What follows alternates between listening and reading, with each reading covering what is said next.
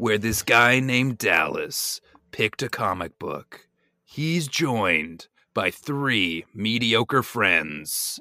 Yeah. First, Lexi Taylor, his sister, that joined up and then they became friends in that order. It's true. Anne, who Dallas thought was very cool and invited on the podcast. And then she decided they could be friends in that order.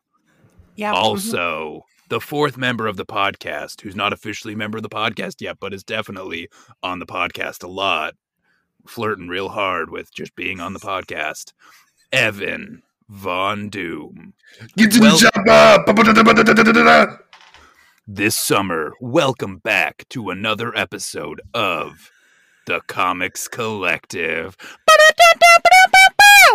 That's a theme Hey, everyone. song. That's the theme music you chose. All that deep stuff just goes. Listen, we're trying to hit multiple demographics here, okay? Wait, we what want- demographic was that? All right, so first, you've got the dads, because Okay. if dad doesn't want to go to the movie, no one's going. Second, the Ew. children. And that's the whole family because those two people make all the decisions, and mom just kind of gets drug along, and she doesn't really get a say in a lot of things, much like Shout out to Sue Sue Storm. Storm. Um, Oh my gosh, I made the funniest Sue Storm joke to my boyfriend this week, and he didn't get it, and I just had to sit with myself and my thoughts for a Carson. really did long you time. feel like an invisible woman? I did no. Okay, I have to tell you that he goes. He goes. Please. Did you see the theory that their Fantastic Four movie that they're gonna do? They're gonna time travel back into the fifties. I was like, wow, they really are gonna take away all of Sue's rights. And he goes, okay. And I was like, huh. yeah, I guess. he was like, uh, okay. I don't Is have that- that trauma, but good for you. Damn, said, I didn't think about it that way, but yeah. I He's like, wow, they really, they really are about to bamboozle this woman. Oofa. Oofa. Oofa. I was having a blast today over on Cerebro. They talked about the Fantastic Four a decent amount on the Forge episode.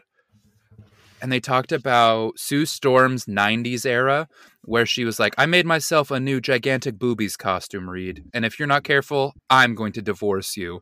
And Reed kept being like, No! And she's like, I'm a sing a single mom who works too hard. He's like, You're not single yet. She said, That Basically- fish man will never stop. I did So- enjoy her bitch slapping Namor this week, though. That was good. I Yeah. felt, I felt that in my bones. I said, "Good for you." Classic. You wanted to do Heck that for yeah. a while. Well, I think I should cathartic. probably mm-hmm. let the people know what we're doing this week. So, welcome back to another episode of the Comics Collective. This is the show where we talk about comics, our favorite comics, and this week we're coming back for our second episode of coverage in our year long Jonathan Hickman series with our good friend Evan. We are talking about Fantastic Four issues 579 to 588 and FF 1 through 5. So that is complete collection of Fantastic Four by Jonathan Hickman, volume 2. If you have not read that yet, I would recommend pausing this, reading that, and coming back because we will be Yes. having a full spoilers discussion of this second chunk of Jonathan Hickman's Fantastic Four. Reed Richard dies. Like it's Oh. super gruesome. Done. Yeah. It's pretty It's really gruesome. Yeah, Scarlet Witch is there, and just like he just turns into string cheese. Wait, I just watched the movie. will, will like will I understand this book if I just watch the movie? yeah, I think I so. think so. Yeah. Okay, good, good. Oh man, that guy from The Office. Gosh, Oh, jam.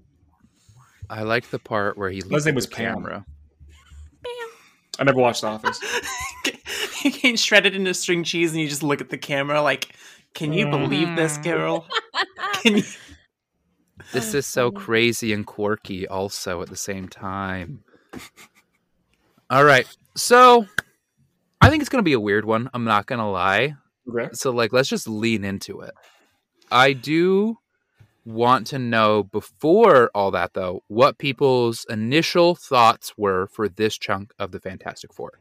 I want Alexis to go first, and then Evan, and then Anne, and then me. you know, I go back and forth every single week where I'm like, you know, I'm in a really fun spot where I don't know anything about anything. And then this happens, and I have to watch Johnny Storm get absolutely obliterated to help save all the little kitties. And Ben Grimm just crying in front of the door, like, no, not my little asshole friend. I kind of like him. That was rough, man. Also, I have never wanted to punch a small little blonde girl so hard in my entire life. I understand why, but she's kind of a punk.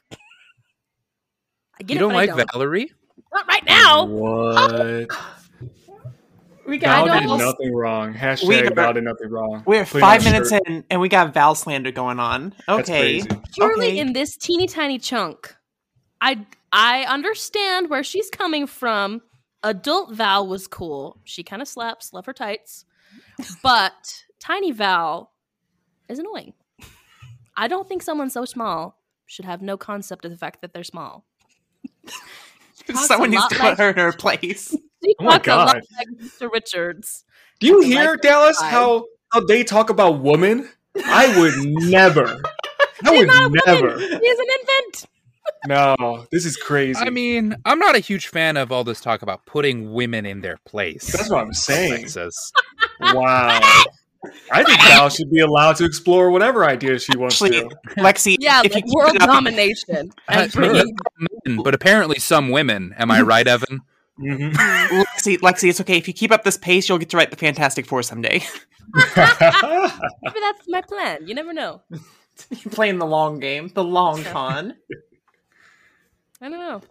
I do like those little alien kids though. They're kind of funny. All the little moloids. I, I like love them. them. I like that they call him the Ben. yeah, the Ben. I don't like when the Ben gets hit. That's the best, the absolute best. And! how? Okay, first you're gonna slander women, and then your dog's gonna act up. Sorry. She said, "Bark, you hear bark, what that dog woof, will say? woof." Yeah, that's some sexist shit from your dog. Oh my god. I got Well- some words for that dog actually. He's a woman. Wow. You don't say that, Dallas. You gotta just Sh- repeat that. Jesus Christ. This is Wait, a is that- sponsored podcast. We're gonna lose just- everything. I'm sorry, is that just their word? Yeah. Sh- I'm sorry. I just because you heard Oh. a few dogs say it every once in a while, you think you can say it now? You think you're down? I down have with a lot of dog friends. Listen, I just want to sing along to that dog Christmas song. I'm sorry. I really like dog rap. I was singing it, not saying it. And Okay. Yeah, No. Anne. This is your Anne. fault. you're My making it weird, Anne. You're making it weird. Okay. Okay, fair. Fair enough. Where were we? Oh yeah, Lexi being sexist. Lexi, what else did you do? Are you you done think? being sexist now? yeah. I don't know. I got a lot of different voices going in through this room right now. Okay. I might have to put a pause on my opinion. So, so maybe. All right, I'll tag in. I'll, keep continue the sexist sexism. second over my Believe it or not, she's alone in that room. Those voices in her head. And those voices were Kamala Harris. Um, so- Get it! Those voices were the little girl on the bus, Evan. they were the girl on the bus. uh, I'm not it, saying Alexa's wrong. I'm saying she might be a little crazy. a little bit. I I mean, I would be the first to say I'm a little bit crazy. I did truck around Denver in six degree weather yesterday for a full three hours and then wondered why I got sick. So here I am. I Insanity. didn't expect the gaslighting to work that quickly, but I like that she is already agreed that she's crazy. That's nice. I'm used to it. I've lived with you my whole life. Literally. Gaslight, gatekeep, girl boss from the age of six years old on. Hell yeah. That's what All we right. need. Anyway, Evan. What do you think of this era of the Fantastic Four? This little chunk. this chunk is real comics. Hashtag it. Put it on a t-shirt. This is what I'm talking about. Real comics are back, baby. And they happened in 2008 or whenever this book came out. Because this is peak storytelling. That issue after Johnny Storm's death is the best single issue of comics Marvel put out, maybe ever. That's hard to beat. No words were needed. All emotions. It was deep. I was damn near crying at the end. I almost cried when Johnny died. I almost cried again when Ben cried. Seeing Ben cry is like watching your dad or uncle cry. It's not supposed to happen. You're not supposed to see that. So when you do see it, you're like, damn, something really is going on here. And I'm also going to have to cry right now. So it was very real. This chunk of comics was very fun. The formation of the Future Foundation was awesome. I love the um, Johnny helping Ben, you know, integrate into or assimilate into you know society again once he was human for a week. Um, sending him back up with Alicia, helping them fix a relationship. I love all the stuff where Sue actually gets to do a little bit more things. Namor's an asshole. I always love that. Um, a lot of politics were being thrown. A lot of big ideas were being thrown around. Um, some of them went over my head, but I got to it at some point. I was definitely confused for a minute when the other Reed Richards came back, and the comic didn't say that. You just had to pick up that he was dressed differently. So that confused me for a hot minute. So I definitely felt for Sue when she was like, Reed, Reed what are you doing here? Because at first second I was like, I don't know either, Sue. Something's going on. It's crazy. So comics are good. These are real comics. I don't think, besides like Ult- the death of Ultimate Spider-Man, I don't think there's a single death in comics that hit as hard as this one. Besides maybe Mighty Thor, because that was also really good, but she didn't die. So, or did she? I like it. What do you think? I know you're a huge Doom fan.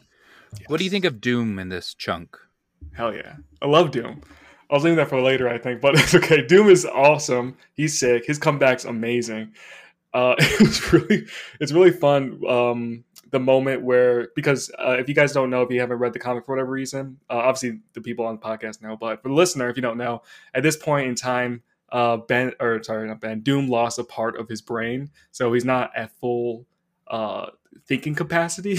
so it takes him a little bit longer to figure some things out that everyone else figures out. So there's a moment in the comic where um, Val figures out who they need to what they need to do next to restore Doom's memory because they have to work with Doom. And Reed figures it out because Val kind of like hints at it, and then they're kind of just waiting for Doom to get it. And there's two pages of Val just going like, um, so what do we have to do in that case? And Doom just going, mm, yes, yeah, was yes, hmm. And her going, killed me. you know what we have to do, right? And him going, aha, I got it. I love that they let him pick up. for his bride. They're like, give him a minute. yeah. Give him a minute. Give him a minute. He'll get We'll figure it out. it's like trying to trying to tell Doom which hole does this one go in. That's right, it goes in the square hole. Thank Yeah. you. You figured it out. It's oh my If gosh. Susan It's- has three apples, I do going, hmm. If Susan has three apples, hmm, Hmm, six. If Susan, three. Bingo. ah, Yeah, the, three. He's like, "Ah, yes." got it. Doom is superior. I need no help whatsoever. so it's really good. Hickman has a is one of my favorite voices, if not the best voice for Doom. I think the only person that rivals him in the Doctor Doom voice is like Al Ewing, um, and we haven't we just haven't seen Al Ewing like play in with him yet for long enough. And we got to see Hickman do a whole Doom arc. So Hickman, I think, is like right now is still the undisputed champ when it comes to writing Doctor Doom.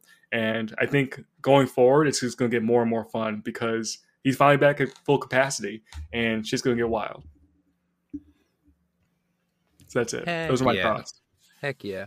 All right, Anne, how about you? What do you think about this chunk?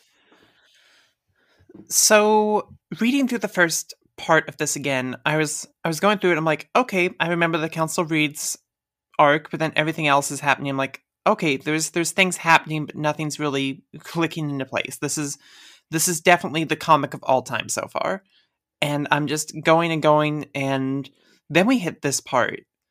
And the Future Foundation starts, and we get everything with Doom. The Council comes back. You start to see where this run's going. And for me, this is where it just kicks in. This is where it locks into gear. This is where everything comes together. This is where you start to realize there's something special about this run. Um, and I think the moment we get Johnny's death, death, and it switches over into the Future Foundation, I think that's peak comics for me.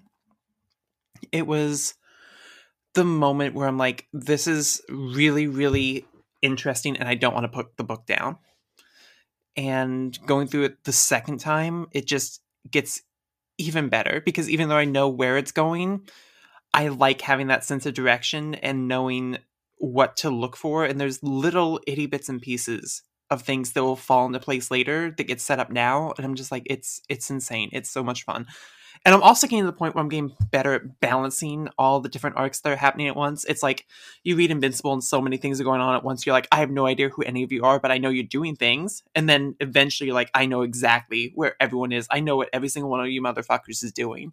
I'm starting to get to that point with all the side plots in the story.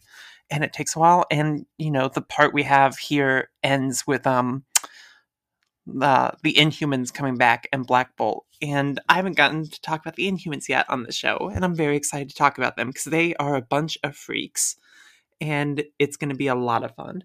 There's so much that happens here. I I was honestly and thinking back about this run, I didn't remember a lot about Sue the first time I read through it, but reading through it this time, there's a lot a lot that I love here with Sue. And I'm not sure how it's going to play out, but so far I've been really happy with it. So I'm I'm having a blast. Absolute blast. I love that. All right. Um if the court could please recognize Dallas Taylor, attorney at law, to represent Susan Storm in the divorce of Sue Storm and Reed Richards. Hello, I would like to come forward as Sue's divorce Objection. attorney. Objection. Where is this coming from? This was not on the palette before. Your Honor, I'm here to say Listen, uh, my name is listen, Evan in a major way. We should we shouldn't hear this out at all. This is hearsay. hear me out. Hear me out. So, if I read one more story where Reed Richards goes, Reed knows best, da, da, da, da, da, da, and Susan's like, my husband, he'll do better this time. And then Reed goes, honey, I didn't do better this time. You're not going to believe it. The world, it's imploding. That thing that you called out and said I shouldn't do, I did it because I'm the smartest boy in the whole wide world. And now the world's falling apart. And Sue goes, Reed. and he goes, Sue. Well, Namor's in the corner, like, just like humping the air in his Speedo. Like, this poor right. woman has two choices that are both the worst. She has Doofus Magoo over there, just like, I Mhm. know you won't, me. She's like, I really don't. And he's like, Moto Moto in the house. And she's like, please, please put on a blouse. And then Reed's over there, like, I've solved everything except my marital discord. I can't solve that. Can't figure out why she's so grumpy at me. I've solved everything. and everything means mostly just hanging out by myself with other me's.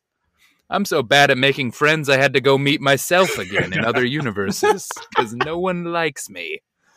And Sue's like, I like you. And he's like, No one likes me. They all hated me. I just. Listen. When she saw that other Reed and was evil, and she had to like take a beat to see if it was him or not, I was like, Sue, if you have to take a beat to figure out if evil Reed is real Reed or not, your Reed might be evil too. I'm just gonna throw it out there. Just gonna float it, Sue. You, the Queen of Atlantis, you are Mhm. everything. And this man, he's got stretchy, growy powers, and I know that's probably fun in the bedroom, but like, go somewhere else. You Oh, live yeah. in a world of superheroes. Spread your wings, soar, Sue. Soar away from this book.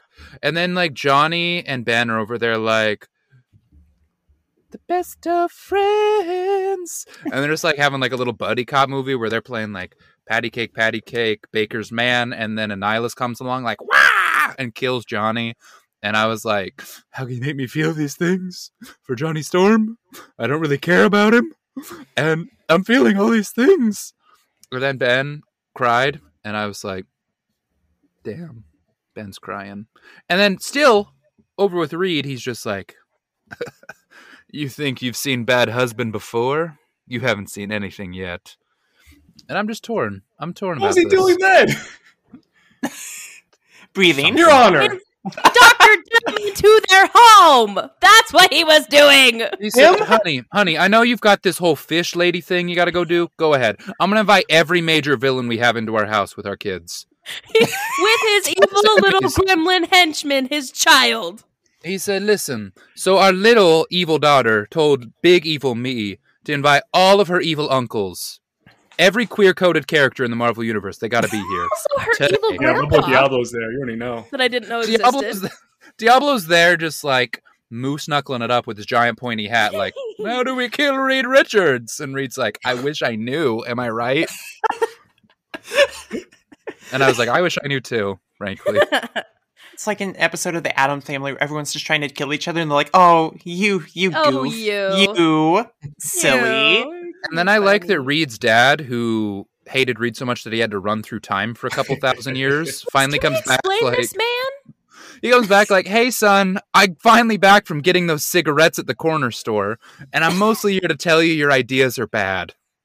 And Reed's like, "Oh, dad, you He's scam!" like, I love you. I'm so happy you're home.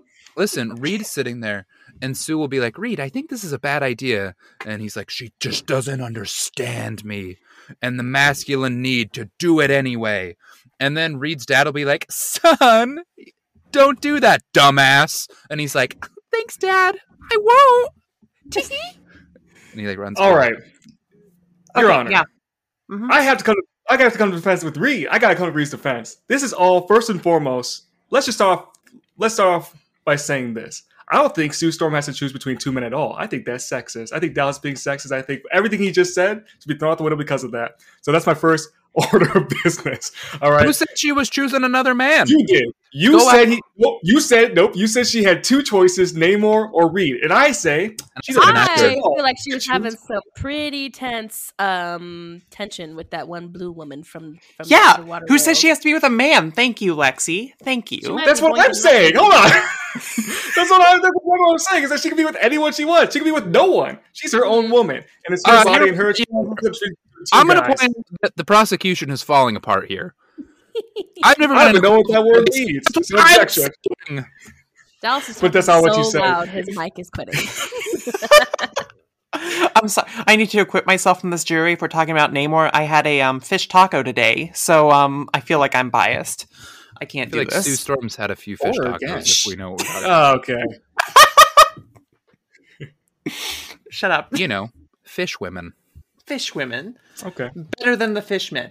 Okay, how about the scene? Okay, I, I have to talk about it while it's still on the top of my head. The scene where Sue's, you know, busy doing her queen shit, and Namor's being a bitch, and she puts him down for being a bitch and says, "I'm I rule here now. You shut the fuck up and do what I say." And Namor stares at her for a second, and then he's like, "Listen, I'm submissive and breedable." and Sue's just like, "I fucking hate you. I hate everything about." It's the Boink perfect me. moment. What'd you say, Lexi?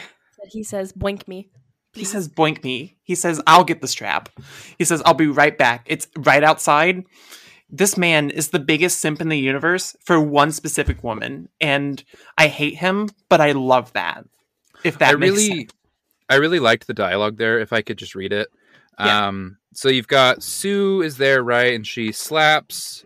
Well, no, no, this is before the slap. So she's talking to Namor, and Namor's like, "Oh, uh, how do you feel about fish sticks?" And she says, "Oh, I love fish sticks." And he said, "You love fish sticks?" And she said, "Wait, what?" And he said, "He said." Fish sticks, and she said, "No fish sticks," and he said, "Fish sticks," and then she hit him really hard, Mhm. and then he fell to the ground. That's what happened verbatim. Hickman is a master of dialogue. I mean, I think this is what was lost in the Krakoa era. Where there wasn't a lot of like fish stick, fish dick wordplay. Like I think that's sort of the Jenny Saquon that was lost going from Fantastic Four to X Men. So, so what you're saying is this is a sexless era of X Men? Uh, yeah, I mean, You don't want to they're on called the, they're not called the Sex Men anymore, if you know what I mean. There's a lot of implied sex. Anyway, um, um, back to Reed. Reed did nothing wrong. I rest my case. I mean, I don't know. how like, to Who argue he's with that. among us hasn't kept a secret from our significant other and then regretted it immediately? Immediately regretted it. Look, Okay, mhm. so how immediate me. is like That's what my 15 I don't Don't issues? think that it was immediate. How immediate is like Ah, on the large, on the large scale of things, you know, when you can be like a dad who's gone for thousands of years, immediate could be 15 issues. That's it's just a matter of perspective, that's true. you know. Um, like I'm sure Reed told Galactus immediately, "Hey, I have a dead copy of you in my basement," because you know Galactus lives forever. So that was probably like yesterday's news. It's not a big deal. I'm just going to throw it out there and say Every time everyone tries to be like Reed Richards, good dad, great husband, I see the same six pages. And I've read hundreds of Fantastic Four issues, and I have hundreds of examples of him being a bad husband and father. Yes, but that's because no, I'm not gonna be mean about early Fantastic Four comics, but I think everyone knows what I want to say, and it's Mhm. it's just that Reed evolved over time and became something better, and a lot of people don't understand how to write Reed. So you have a lot of examples of Reed being written poorly, and then you have only a few where he's written well, and so so far they're mostly under a little bit under Waid and mostly under Hickman. All right. Listen, those 20 issues Refraction. really nailed the character. Those other 800, they were way off. Hey, listen, I'm it's up to your perspective. It's up to your take on the character. What what hits you is what matters. But listen, when you were talking like Sue had to take a moment to know if this was her Reed or not when it's the evil one, she should have gone up to him and said, "Listen, not liking your vibes. I need you to answer a quick moral question for me. Is it okay to clone your friend and have him accidentally murder a coworker? Is that morally acceptable? And if he takes more than 2 seconds to answer, that's not your Reed." Cuz your Reed would say yes in a heartbeat. He regretted that. And that was also out of character, once again, as I was saying. You guys trust Mark Millar? You're taking Mark Millar over my word? Come on now. Every single wrong thing that's ever come out of my mouth was out of character and written by Mark Millar. no character's ever been written out of character in a civil war ever. Yo, I'm gonna you know, it's you. never dude. happened. Hmm? I'm sick and tired of this attitude, Dallas. Can we You're have all new, all different Dallas? Yeah, Please? We're sixteen ten Dallas. We're at sixteen ten Dallas right now. Ultimate Dallas is here. Not a fan of it. We gotta go back to six one six Dallas. Yeah. Dallas needs to be a title that's passed on. we need a younger, more diverse Dallas. So you found it out. I'm a different Dallas from the Council of Dallases. I'm evil Dallas that came I hate and you- soda. I only like alcohols. Grant Oh, Morrison no. is very dumb. No, Believe it or Tom not, King, more like. believe it or not, Evil Dallas exact same opinions as Alexis. Who would have thought? You know what? Evil Dallas is the Dallas of our childhood. That's all I'm gonna say. We weren't friends until this podcast. Damn. Sometimes Alexis just comes in here to shoot and strays for the whole world to hear. She'll come and be like, Dallas, real piece of garbage anyway. Here's a mysterious animal from our No, past. you know was who we like, should get on here to how I spot your garbage? Our little brother. He's We're got a lot of ammunition. we were on the phone for like an hour the other day. He's coming in, defense attorney. No, all I have to say is bamboo sticks, and that's all I'll say. Ooh, big word. Big word. Damn. Big word. Anyway, so Reed Richards and Sue Storm. Sometimes marriages have, you know, issues. They have to talk it out. We're all constantly growing, and the way that the machine works of comics, the toy box machine of comics, is that once uh, someone's done with the run, the toys basically always go back into, you know, the toy box. And so, really, it's not Reed's fault that he's not allowed to grow. It's really um, Stan Lee's fault, and we should all be mad at Stan Lee. We should all dance on his grave. Oh, I didn't say that, but we should piss on that. All right, all right. Since I'm 616 Dallas again and uh, evil 1610 Dallas, my question is a lot of people talk about wanting superhero characters to become married and then they're still being uh, relationship drama, but within the bounds of marriage, right? I'm thinking specifically about Peter Parker and Mary Jane.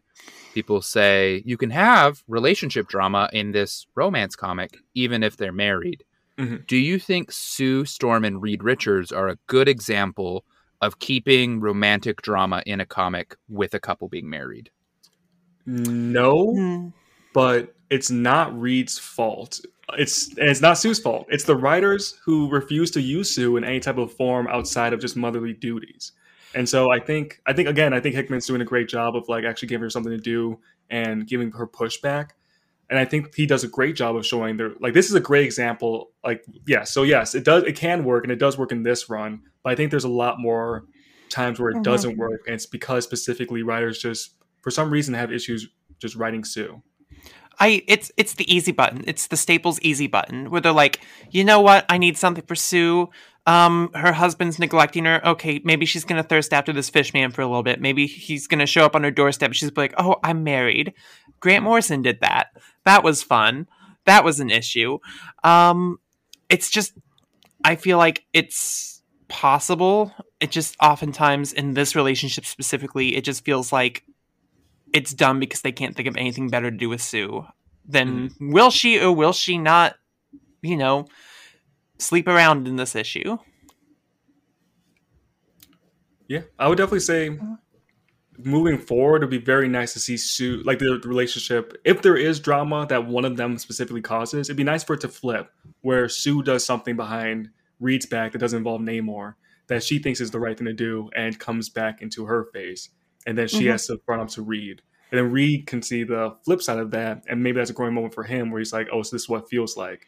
So, Yeah. and then instead of like Sue always, I think a lot of times comes back with attitude, which rightfully so, but I could see like th- with the dynamic being flipped, that Reed at that point would come back with a little bit more empathetic of a side, and maybe he'll grow to not do that as often. So maybe the rest of that run, he'll be like, "Hey, this is the plan I had. I will not do it unless you get the sign off on it. But here's everything laid out." Because the other thing is that Sue is really, really smart, and I think a lot of writers keep forgetting that. Again, Hickman remembers that. But even during Waid's run, where every time Waid's like, "Oh yeah, she's really smart," and then he immediately throws her off to do motherly duties herself or just worry about the kids, and so it's kind of confusing why. It's really weird because the, I don't want to give like Ultimate Universe that much props, but Sue Storm in the Ultimate Universe is like almost the best version of her because she's allowed to excel way beyond Reed, and she sur- surpasses Reed, and she's his like intellectual equal. And the only reason she's not considered that in the universe is because she's a woman, and it's actually addressed in universe that way. So it's very interesting that that's the one thing the Ultimate Universe got that was super right compared to six one six. That is very interesting. Um, I want to hear from Lex. What do you think of Sue Storm in this chunk of issues that we read? I thought she was really fun. Like I really did like that she had her own thing going um with I guess old Atlantis. Um I really did like the structure of these comics with like the three main stories going on. I thought they were all really interesting. I thought they were all really fun.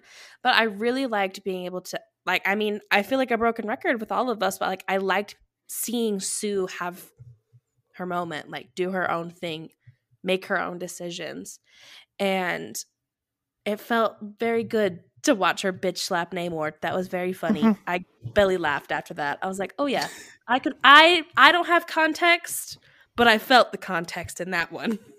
I was like, I don't need to know anything else about you two to know that she liked doing that. so I thought it was really good. I thought there was a lot of different deep moments that I got to catch on to. Also, um, I do I do want to kind of take a little sidetrack though and say my favorite character from this chunk was Franklin. Poor little man. Nobody Talk ever about- wants to give him attention. Talk about our Oh. little cosmic god that doesn't get I enough attention.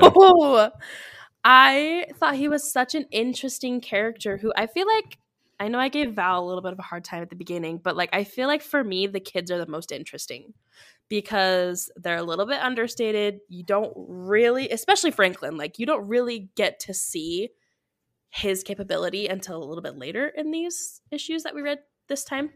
Um I thought it was funny that he got paired up with that little alien kid that was to dampen his powers, and nobody really realized that until Franklin was like, "Please knock this bitch out, please." like, let me help you.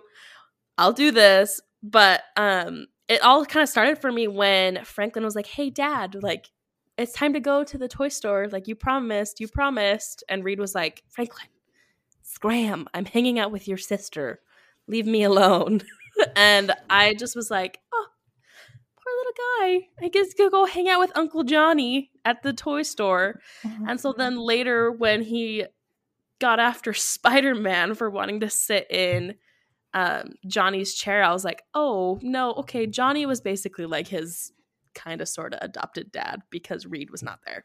Reed didn't have time mm-hmm. for him. And it was just so sad. no wonder that his adult self wanted to judo kick his grandpa in the head. Mm-hmm. Makes sense. I actually really like that parallel between Franklin and Johnny as very, very powerful but not taken serious members of the Fantastic Four. Because they're quote unquote not as smart as everybody else. Yeah. And like as Johnny, because in the original construction of Fantastic Four, Johnny is the kid brother, right? But as he becomes an adult, that role changes. And so I think Hickman very smartly creates Franklin as the kid with giant powers that everyone underestimates and has to keep an eye on. I think that's an essential part of Fantastic Four that gets a new face here. I really, really liked. I like that. I like that a lot. And I I love it's Hickman doesn't do character building in ways that are really obvious like a lot of o- other writers do. Like a lot of other writers are like I want you to make sure that you see this part and you know it's going to be important later. The issue where they go to the toy factory and arcades there, it feels like such a one-off um filler issue but you look back at the effect it has on Franklin and um, the aftermath of Johnny's death, you realize that's a very, very, very important issue for building up that relationship and for cementing Johnny is someone that Franklin cares about and helping that emotional um, resonance land a little better when Johnny actually dies.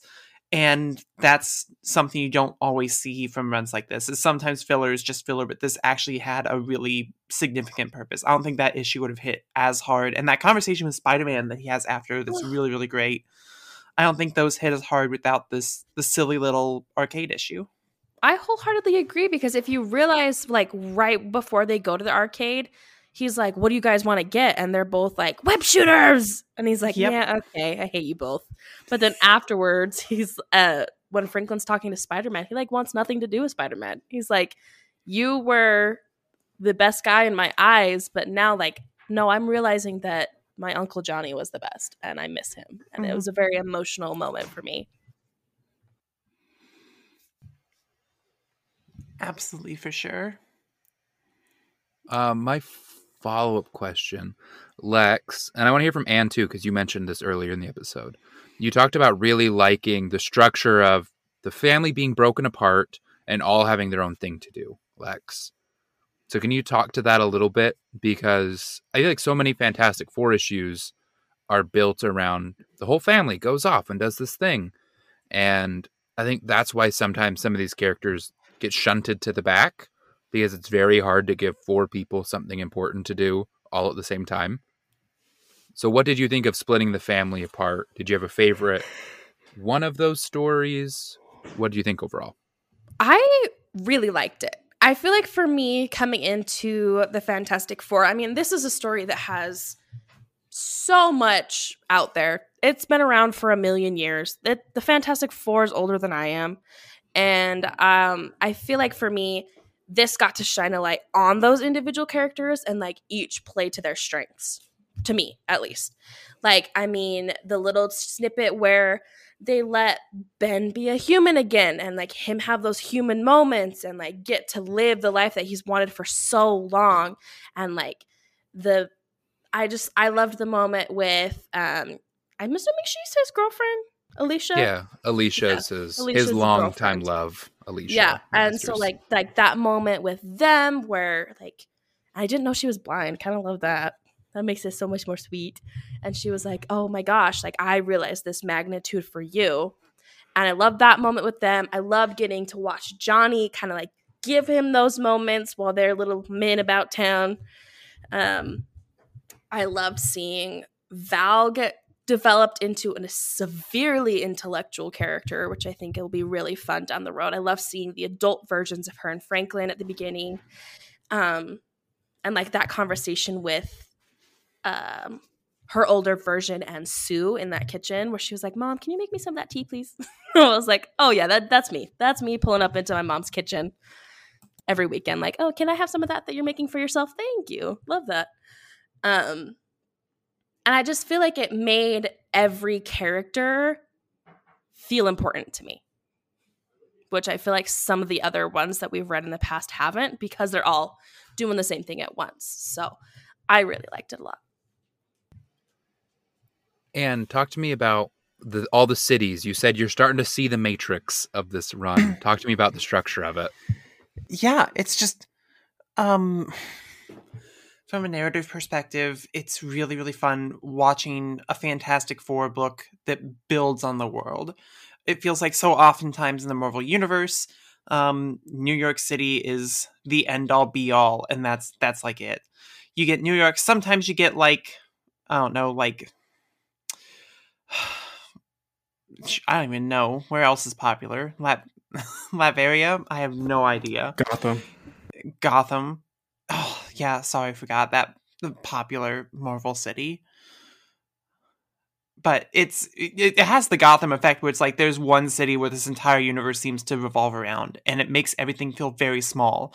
So it feels very very fitting that the Fantastic Four, this adventure comic, would be the one to make the world feel much bigger than it actually is, and to remind you it's like there are people living average lives, but at the same time, there are literally cities and civilizations that could change, like revolutionize the entire world, doing their own shit at each corner of this of this planet, and it's from a like a myth standpoint, from a lore standpoint, it's really really fun. I really really liked seeing that, and I think the use of them in the build up to Johnny's death was handled marvelously. Um, forgive the pun. There was I liked splitting the family up then and putting them all into these equally dangerous situations where you're like, we know someone's going to die, and at this point, it could literally be everyone. Any single one of them is in a position where they're going to die. Reed's trying to save people on this planet from Galactus. Sue's dealing with a fish revolution in Atlantis and you know ben's human again he is literally for the first time ever very very mortal and i think that was so so perfectly executed to add to add to the tension. Le- lexi this is your first time reading through it. You didn't know that johnny was going to die right? No, you monsters. did you going into it did you have a feeling or a hope or a suspicion of who was going to be the one that bit the dust? No, honestly, I didn't have a suspicion, but I really hoped that it was that one nerdy kid. That's the blonde one. I can't remember his name because I hate him. are you talking about the powers kid I think so. I don't know. The Alex with, Powers? Huh? You wanted Alex Powers to die? Dude, I don't know. Or the dragon. Evan has left. she wanted Dragon Man and Alex to die. That I is did like Dragon crazy. Man's tiny little glasses. His little glasses were kind of his fun. glasses are adorable or when he's like, I guess I will buy everybody drinks because I don't drink. Me. That That's was my me at parents every this party. weekend while I was wasted at our work party. It was great. I think I think if I was reading this the, for the first time and I had no idea Johnny was going to bite it, I would have thought for sure it was going to be Ben. I well, okay, yes, I did think it was Ben, and in my mind, I was like, well, he's rocks, so duh, he'll be fine. But He'll then I was like, oh wait, no, he can't. He can't come back through the portal because that defeats the purpose. And so it was a world. It was a whirlwind of thirty five seconds. I'll tell you that. Oh, for sure. Lex, how did it feel to see the Annihilation Wave again? Ugh, Remember them? PTSD. I said, no, get rid of the bugs. Scram. Gross. All right. So, Evan, to wrap up our chat about the Fantastic Four issues before we shift more into like FF conversation, you're the one who these characters are like the nearest and dearest to. Like, I really love the Fantastic Four, but I'd say, like, on this podcast, you've got like Anne as the DC girl. I love the X Men. The X Men are my babies. Alexis doesn't really like comics. And then Nope, but I've read a hell of a lot of them. I'm starting to realize. you really have. Evan, you're our Fantastic Four correspondent. So, talk to me about the emotional impact of the issues following Johnny's death from the characters' perspectives. Yeah. So after Johnny dies, there's a single issue, of almost a one shot, where we get to watch all the surrounding characters just kind of deal with the grief of losing Johnny. And so, like, I think the one that hits the hardest for me in particular, like, there's a moment like with Reed where he goes to Anil, uh, Annihilus a baby Annihilus, and he goes through the negative zone. And he's like, "Hey, I'm, I'm willing to make you a trade. You know, I'll give you the exact thing you need if you give me Johnny back." And Annihilus just kind of like looks at him and then just shows him like a ripped up shirt of an, of a Johnny shirt. So like you're really like they're just driving in like there is no hope Johnny's coming back. Like this is kind of it. But I think the story that really or the part that really hits for me is like Ben Grimm grieving because he calls up his boys uh, Hulk and Thor, who are basically like you know the two of the strongest people in the universe, and he's there. He's like I think they meet up. I think this was set up before that they meet up just kind of like to punch around every once in a while. And so he's there just like kind of let out some steam and like punch around. Uh, but when he when he arrives there, Thor is immediately just like, "Hey, dude, if you want to talk, we could talk." And like again, this is not without any words, but you just kind of feel the energy and how it's drawn and everything. And the thing lashes, Ben lashes out, he hits Thor, and then Hulk, you know, is just like, "Hey, man, you need to relax." And so he just lets Ben just wail on him. And so Ben's using all this energy and it's wailing on the Hulk. And the Hulk's not fighting back. He's just taking it and taking it. And then it ends with them just like, with the Hulk just like holding him. And then Ben's just like collapses, like full of energy. And then Thor's crying. At that point, like, it's probably, it's like, it's so sad. It's such, it's such a grieving process. And so all, all the characters are going through that. And then after that, we get a little nice uh, story with Peter uh, Parker. He comes in, hangs out with Franklin for a little bit because Franklin's really going through it, and kind of how uh, both Lexi and uh, Anne touched on it that Franklin kind of just doesn't get a lot of attention from the family sometimes, or he's like a miss uh, variable at times. So Peter's the one to come through and be like, "Hey, um, I know it's like to lose, you know, an uncle." You know, and I know you're trying to think like you think it's your fault, you think you could have done something, but I know when my uncle died, I could have done something. So I know exactly what you're going through and then some. So if you know, I'm a, I'm acting like everything's okay, but everything's not okay. So we could deal with this together. So there's a lot. There's just so many moments of that in this one issue, and I think just reading it standalone is just such a powerful issue about grief and how it hits like the people you love when you're gone. And sometimes it's something that we don't think about seeing because a lot of us like personally i've had a lot of experience with death growing up so this was one of those issues where i'm like oh i can see myself in all these characters and these are all characters that i've been in love with since my childhood. I've been reading fantastic four since maybe first grade or kindergarten. So these are characters i followed my entire life. So when i first read that issue after reading Giant's death it really hit home that because i personally was like it was i was part of that family and i was losing that family member too. So I don't know if that all made sense or I was just kind of rambling, but I think it's like it's just such an emotional experience. I don't know if there's any type of way to explain how to feel that unless you go through it either in real life or with another character you love. So if you've read Ultimate Death of Spider-Man, if you followed like Ultimate Spider-Man and then read out to his death, I think that's like again like the closest thing um, to what how, what this felt like. Another maybe like close second might be Death of Superman. I didn't feel totally emotionally invested in that when I was reading it my first time because I just wasn't following the character like that. But and that was more of a scope story than it was an emotional, powerful hitting. And even the aftermath of that, I don't think there were some comics after that that were like pretty emotionally powerful. But like I said, the fact that they were able to do one issue, like 40, 30, 40 pages, and get all this emotions out of me, I think is just so impressive to me.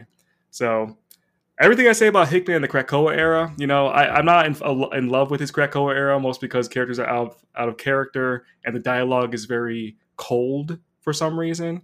But when Hickman's on, he's on. He's one of the best for a reason, and I would trust him with any character he wants to do to this day. And it's because of this Fantastic Four run, because he gets these characters, he loves these characters, and it shows.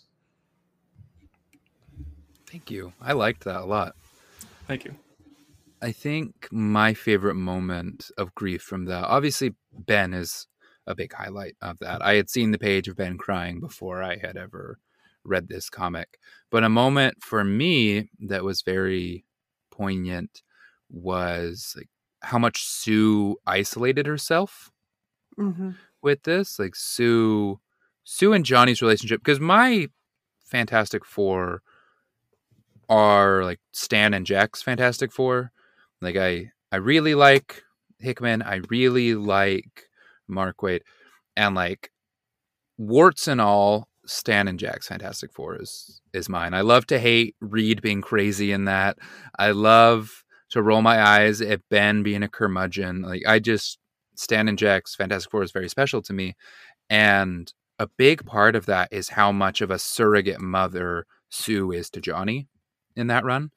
And so to see her grief on these pages for the loss of not only her brother, but the boy that she raised felt very real and earned to me.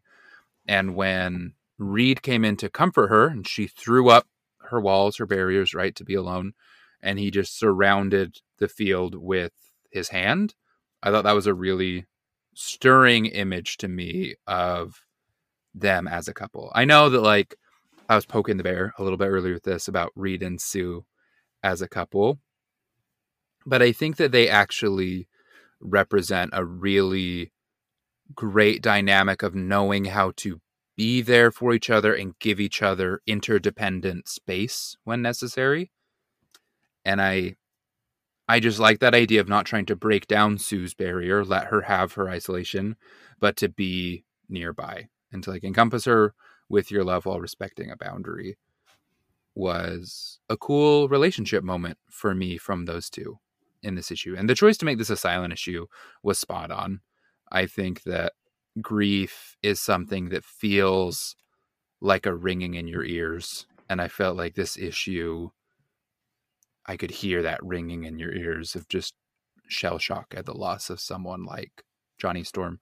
And I read a lot of deaths in comics, and I don't even feel particularly close to Johnny Storm. I've always liked him, but like the pacing on his death, uh, Ben banging on that door, Johnny turning to the wave and like flaming on, the double page spread of him being overwhelmed by the annihilation wave was inarguably for me the mo the second most stirring death in comics. The first for me being Evan. Have you read Saga? Oh yeah, yeah. So up to spoilers. death. yeah, spoilers for Saga. The the death of Marko from Saga hit me harder than that, but like that's one of my favorite characters of all time in all fiction. Yeah. And so the fact that Jonathan Hickman was able to take a character that I'm fond for, but not in that way, and I had full chills reading that, like tears in my eyes at the death of Johnny Storm. That was pretty impressive. Really cool comic book moment from this week for me. Also, I want to do a quick shout out to uh, Rick Remender's uh, Deadly Class. There's a lot of deaths in that book, and almost every single one hits in a different way. So, just if you haven't read Deadly Class yet, it's not for everybody. It was super for me, and that just ended last year, and I was in tears.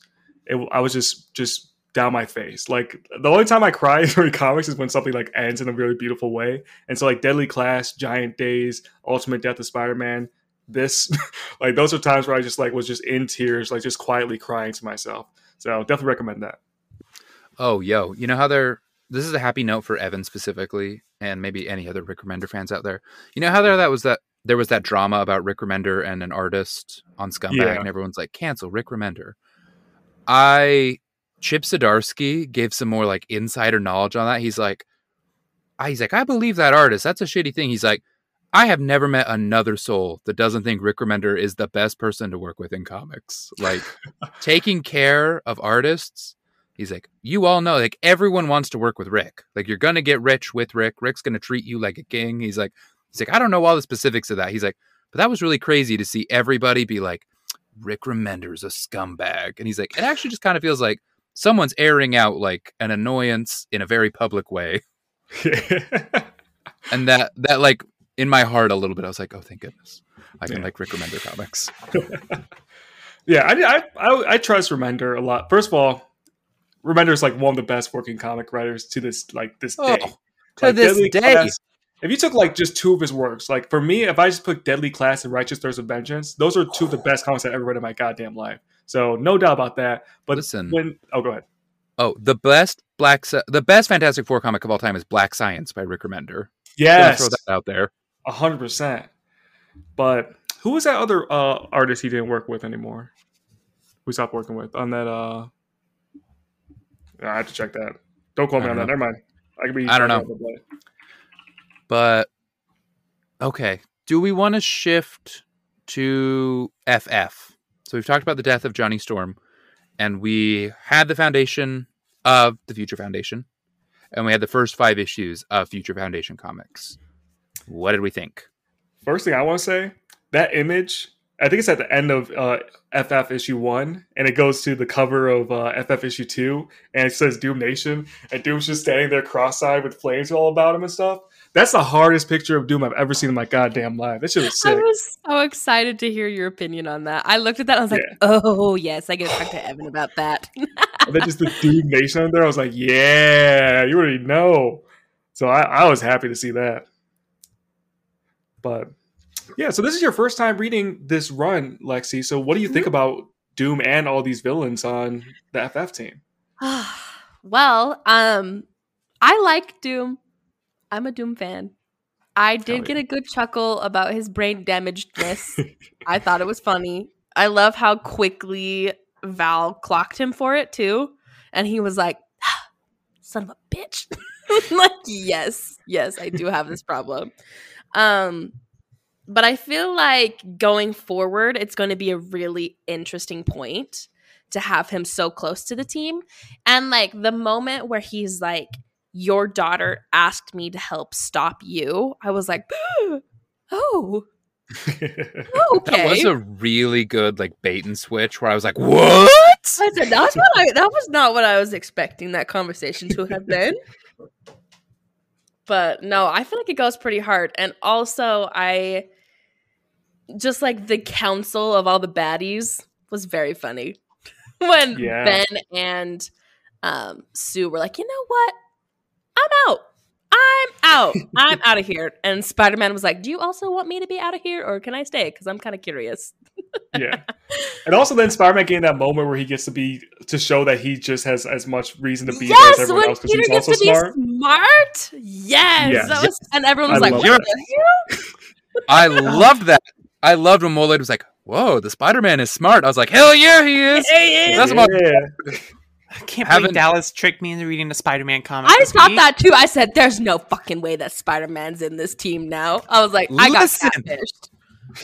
greatest superhero of all time. Coming up in the Dan Slott era, I love scientist Peter Parker. I love when Peter Parker gets to be smart.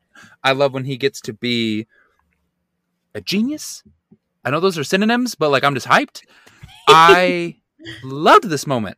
Yeah, I I was so worried about Hickman writing Spider-Man because I love Jonathan Hickman. I think he is a very high concept writer. I had never read this Fantastic Four run, so I had always had the opinion that great concepts, really really good at writing Captain America, but everyone else is just kind of there to like say cool shit and like keep the plot moving forward.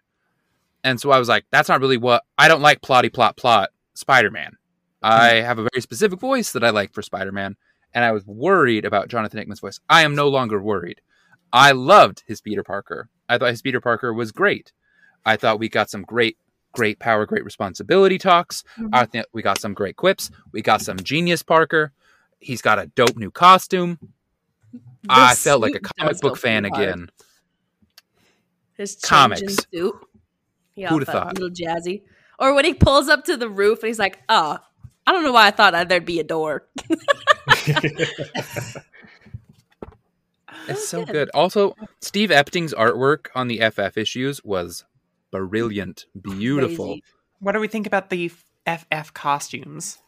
I think Sick. they go hard. Mhm. Or how they color for change. that. Yeah, Hickman's love for that base, really basic white with like the black um, highlights happens in every single book, but he does it because he's like, "This is a banger, and I'm gonna keep playing the hits until they run out." Mhm, I think. I also oh wait. I was gonna say the only the only issue I have is I I always try not to notice it because I know it happens more often than not. But I you, you know you play the game like who gave the the female character the bikini bottom in her costume, and Sue Storm definitely has the bikini bottom part of her costume for the FF, and I can't unsee it now, and I hate it Oh. because I didn't notice that before. I First want I also didn't notice that. You are so right. That's crazy. Listen, I'm throwing it out there. Sue, titty window shaped in a four, Storm is absolutely wearing the bikini bottom. Sue Storm It's Yes. a sneaky Yes. bikini bottom. It's a sneaky one. Sneaky. it's Well, sneaky, she does but- have the go-go boots, so The moment in the kitchen where Spider Man's like, "Yo, aren't you concerned that you got like the Godfather meeting with villains downstairs?" And she's like, "Listen, I've kicked all their asses so many times. They're more scared of me than I am of them." She she gave you the she gave you the you don't have to fear sharks. They're more scared of you than you are of them. Talk to Peter Parker, and Peter's like, "Okay, I get it." It's like I'm just saying, if the Sinister Six was downstairs, I'd be scared shitless. But you know, it's fine. She's like, listen, Peter loses the fight the first time, Parker. I'm not scared. I win. What the F four. We don't lose. We don't lose. And when we do, Uh, our kids go to hell. Hi! Listen, Come on. listen. Unless Doom is wearing people leather, we ain't scared. Mm. I do have to Oh. say, those little skinny ass eyebrows that they gave Sue is kind of a criminal. Criminal move right there. That is a crime. As someone who did who did eyebrows for a living, criminal. I'm gonna throw it out there. When Mole Man pulls up in Antarctica with the giant monsters, I was like, fucking real comics. I love it. Mole Man, that is we have a question for this later of who people want to be the bad guy in the first Fantastic Four movie. Absolutely Mole Man. He's Mm. number one. Kirby Monster. He is so funny. Everything he does is iconic. I don't He remember who wrote the story. In the Incredibles. True. That's because Oh, he's true. so good. He's so good at everything. Mhm.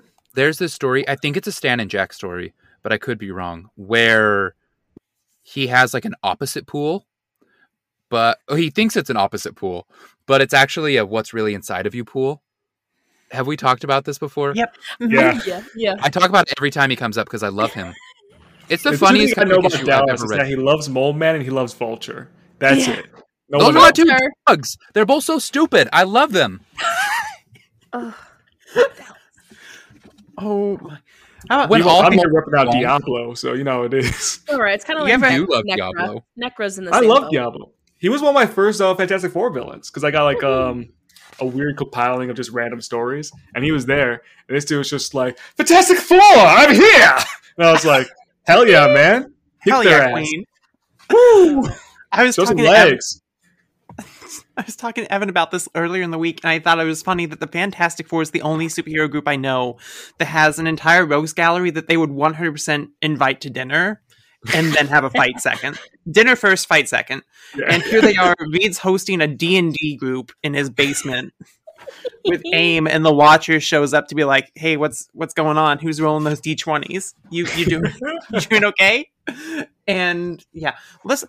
How do you how do you operate? How do you function if the Watcher shows up to w- look over your shoulder? Because you know whatever you're about to do, you're either about to do something Oh. wonderful, you're about to fuck it up royally. It was there so is funny. no middle ground. Reed, Reed saw the Watcher. He was like, "Val, what the hell?" And I was like, "I don't know." Listen, I just doing what Dave said. And the dad was like, "What me?" Listen, I just do what the future said. It's like most parents just have to worry about their kid bringing home a bad report card. Reed has to worry about his daughter literally ending the universe. I do have All right, to anyway. say. Oh, sorry. You go. No, you go. You go. Okay, I just have to say my absolute favorite part from FF is when I think it's Franklin or maybe what that other blonde kid. I can't remember his name that I wanted to die but didn't. It was Franklin. It was Bentley. Franklin was We could be talking about Bentley. We could be talking about Alex. There's so many blondes. We're in going to this talk about. Bentley. Bentley's I'll got tell you brown what. hair. yeah, Bentley's Bentley is of the devil. But anyway, Alex Powers is from the Power Packs, ah. and he's the one with the black He's the older Yes. one. beams. Who Yes, like he's that the was older one. Yeah. either way, one of them is praying at the dinner and to like when they start with like all the different people that they're praying to, they're just like Yes, the greatest every Satan. single base. And then Bentley's like, "Oh, and and the devil, please." And he goes, and then they say it, and he goes, ah, "Hell yeah!" Spider-Man Just got real me uncomfy. Yeah. Oh, Spider-Man. He's like, why do I feel nervous? Spider-Man's like, why is my left ring finger tingling? Help me, now. I love when all the villains show up and all the FF kids have little pop guns and they say, Yes! "Easy boys, we don't want a ruckus." I, and they're just looking at these kids. They're like, you know what? Maybe we shouldn't cause a ruckus. I don't know, All right, guys. Maybe we should okay. be chill. talking down Doctor Doom, like easy, easy. Oh, it's I so mean- good. They should be scared though. Franklin, last time Franklin shot a toy gun, he almost killed somebody. So That's That true. is true. almost killed the Green Goblin. So Yeah. yeah, he almost All right, ended anyway. Spider-Man's whole career. Back to the important things. Mole Man's sunglasses. Slay. Mole Man's haircut. Slay. Mole Man's gigantic Mole Man nose. Slay. Mole Man's height. Slay. Mole Man's whole motivation being all of my people are running away because I'm a bad ruler and you have to tell them to stop it. Slay. Everything about him is so. They would rather be Neanderthals than hang out with him. And that rules. It's a perfect comic book. I rest my case. Be so oh, vile oh. that people would rather be Neanderthals than your friend. yeah, exactly. you want to talk about some good Sue moments when she comes down to save her city, and she um, there's the one scene I had to stare at for a second because I didn't realize what had happened. She's just pointing at one of the giant like crustacean things that came out of the water, and there's just a little circle there. I'm like, oh, did she punch it with like a disc? And then you see the other side, and it's just boom, and there's this huge explosion. No, she literally exploded the motherfucker. She shot him, and guts are going everywhere. He had no idea what hit him. And then the next panel, there's her in the air, and there's one of those things getting flipped over on itself, and she, like, no, she's she came to kill. She is she is the regent, and she is going to defend her fish people, and I love it so much. I don't know why do I keep. I, I keep I have a type and it's blonde rulers of Atlantis. it keeps Shout happening. out. It's Shout a out. it's Yes, excellent. once once it's coincidence, twice it's a pattern. yeah, when you were saying you have a type, you could have just stopped at blonde. Shut up. Shut up. Shut up. Yo, some other slay moments not from Mole Man. When Doom gets his powers back, he says, Oh Fires God. relit, science and magic rekindled, the chains of mere mortality broken. Doom is bitch. reborn. As he's just like down in the flames, so, Kirby crackle in one He's hand a and a slay sigil in the other. I was like, he is so words I'm not allowed to say, but like like every cool thing ever. it starts with a about C, him. Evan. It starts with a C. Oh, I see. I was like, what the hell? The inst- the fact that I instantly understood what you were saying, I was like, oh yes, that's a good word to describe that. He is. He is that. oh, I love him so much. I also love how Steve Epting draws like I don't know if I'm a bigger fan of like Doom is actually super ugly under there or if he just got like a little scar. But like I love that Steve Epting just draws him mangled under that mask. I'm I have, like, a usually big uggo. I'm usually flip flop, but recently I've been going to the little scar. And it's mostly because Guillermo del Toro wants to do a Doom movie where he just has a little scar. So I'm just like, yeah, man, whatever Guillermo del Toro wants is true. I've- okay, side note. That'll none of you will probably get at all, but I've, has anybody seen the Scar Girl on TikTok? The No. scar girl. If not, if not, look it up because there's this girl on TikTok who's trying to catfish everybody into thinking that she has a scar, and it for sure is just an eyebrow stencil that she's put on her cheek, and I, it's just how I imagine Doom. it is so funny, so funny. I'm like, his scar's That's probably not even real. that would be even funnier. Yo, uh, more. I realize, like, we were talking about the first half of this, and I was like, man, this was really good. But, like, I don't feel like I have much to say other than Johnny. And then I opened up to the FF pages, and I was like, oh, yeah, real comics. Number one, run in the world. Like, there is a big pickup for me in FF. When Spider Man goes to meet the Thinker, and the Thinker's like, hmm, yes, you don't even realize what it means that you were the one sent to me. I was cracking up. I love him.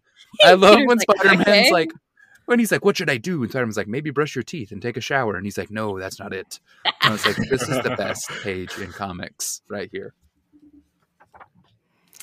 Ugh, I love the Fantastic Four villains and just how unapologetically campy they are. And I'm so afraid. I'm so afraid that's going to get lost in the movies. They're going to try to make them so much more serious than they need to be, and that that hurts me. They're gonna say, "Bro, did that just happen?" A lot. Annihilus is gonna be like, "Well, they just said that."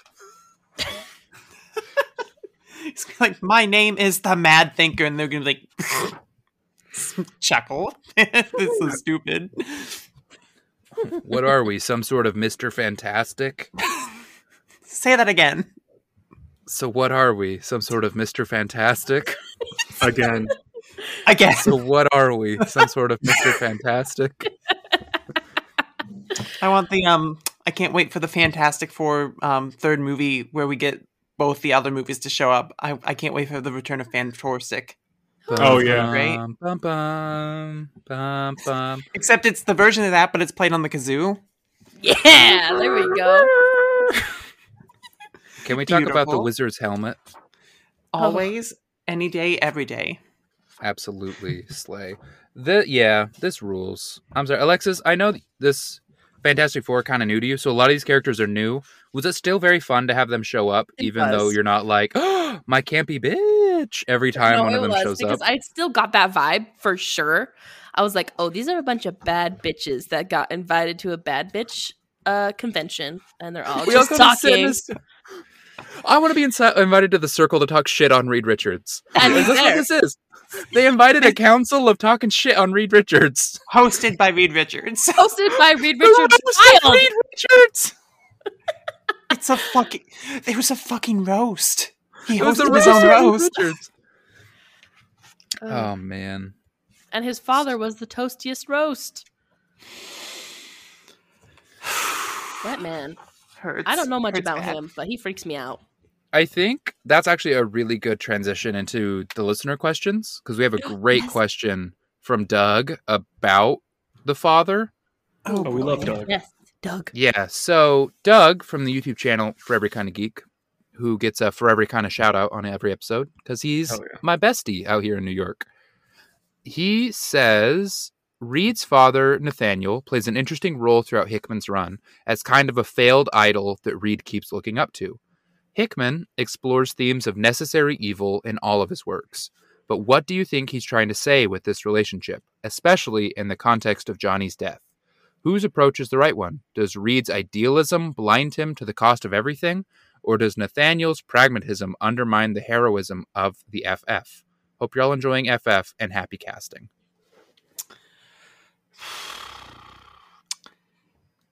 Mm, I don't know. I feel like this is a question that's going to be better answered once we have the full picture in Yeah. play. I think we can already see the little hints that maybe this is a character we shouldn't be expecting Reed that it's not great that Reed looks so highly up to. I don't think that Nathaniel so far is considered even like a bad person or anything, but his approach to speaking to Reed and his approach to their entire relationship up to this point has not been ideal for Reed's growth or betterment. So Mhm. I think in the future, and I'm trying to speak very uh, without giving anything away, but I think it's something that I think, like Anne said, would be better explored and answered in the future. But as of right now, um, I think he seems fine. I don't see anything going wrong at all. Hmm. It's it's an interesting. Oh, Lexi, were you going to say something? Well, I was just gonna say I could give my completely unknowledgeable, unbiased opinion because I don't know what happens. Please. Um, I feel like I get major red flags from this man, major uncomfy vibes from him. because, I mean, at first we see him meddling with adult Franklin and Val. And so that's a little spooky. And he gets drop kicked into some freaky portal. And I was like, okay, he for sure is being set up to be the worst. And then he comes back to like college aged Reed. And that Reed is like, let me help you, dad. And he's like, no, I specifically came to you because you don't have the resources to help me the way that you want to. Like you are the dumb, you are the dumb version of my child for now. Like there's a reason. And so I was Too like, poor oh to be a superhero. yeah, like, oh, okay, okay. All right, super genius time traveling dad. And then later, when he eventually does show up to like our current Reed during the run, I'm just like, you are a villain. You are a tri- time traveling fiend. You just want to make a roast and then roast your son. so, not a fan of Nathaniel. It's kind of scary a little bit. Also, his outfit freaks me out. I like when he gets booted by Franklin. That Franklin's like, you know, you're the reason that no Reed Richards has a dad, right? Yeah. That's yeah, that's that's kind of fucked. But it's also really intriguing to wonder if the fact that he is around for this Reed is going to make a difference in his life. But I don't know. Mm. I'm very curious because this marks the end of the first omnibus. So I've been reading these in omnibuses. So oh. I can't help because of the format that I'm reading this in, but feel like this is a complete unit of story. And I'm very, very curious about like it it very much feels like the halfway point of a story. But like I'm wondering if this is arbitrary, that this is where they like cut off, or if there's some significance to the story. I guess I'm just saying that out loud. I don't want, really want either of you to answer me, but You have been I- heard. I- it does feel like um, it, it it feels like it caps off at a point where one run ends, another one's beginning. So it's kind of teasing up the next part. Is how it feel, felt to me reading it uh, this time, uh, and capping off with uh, the return of Black Bolt was also definitely like a huge like moment. this has also been a really that fun dog reminder. agrees. The dog does agree. Again, a little vulgar for my taste. Yeah, I don't understand. Like, I don't want to get into it. I feel like we have to talk to that dog though. Yeah, I mean, this is a kids podcast. Gotta yeah. have a talk with it. We specifically podcast for little kids to listen Yeah, to. fuck, man. What would you say? You Oh shit, you my can't just say, bad. you Oh, can't just oh, say fuck. oh fuck here. shit. No, Oh god. Oh, I'm sorry, you can't just say fuck. My parents might listen again. dude. You Talk just said fuck. Oh, Oh fuck. Parents Oh, gonna talk to me about my potty mouth again. Anne and I are going down the road. So Three guesses what our Comedy. show's called. Comedy school oh fuck, not again. I'd watch it. I well, fuck yeah. Let's You go for the record. Dallas? Fuck. Fuck. Uh, Sponsors are good with this, right? yeah. yeah. I'm just kind of sitting here, like, waiting for this to play out. All right, I'm done. Sorry. Shit. Okay. Yeah, we're good. Now I want you Fuck. both to write an essay about what you. I got him. Get his ass. All right. So anyway, whatever I was saying before you two were so awesome. We were answering Doug's lovely question. Mm. I was helping. Thank you. sorry. I'm sorry for helping. Uh, it's just like with my girlfriend all over again. Sorry for helping. Sorry. Oh. You always make it so difficult. All right. So what I was saying is, I kind of it's been a minute since I read a Hickman comic, and I always forgot. I forgot how it is always just like, what is going on? I like the vibes, but what is going on? And then the back half is like, this is what is going on.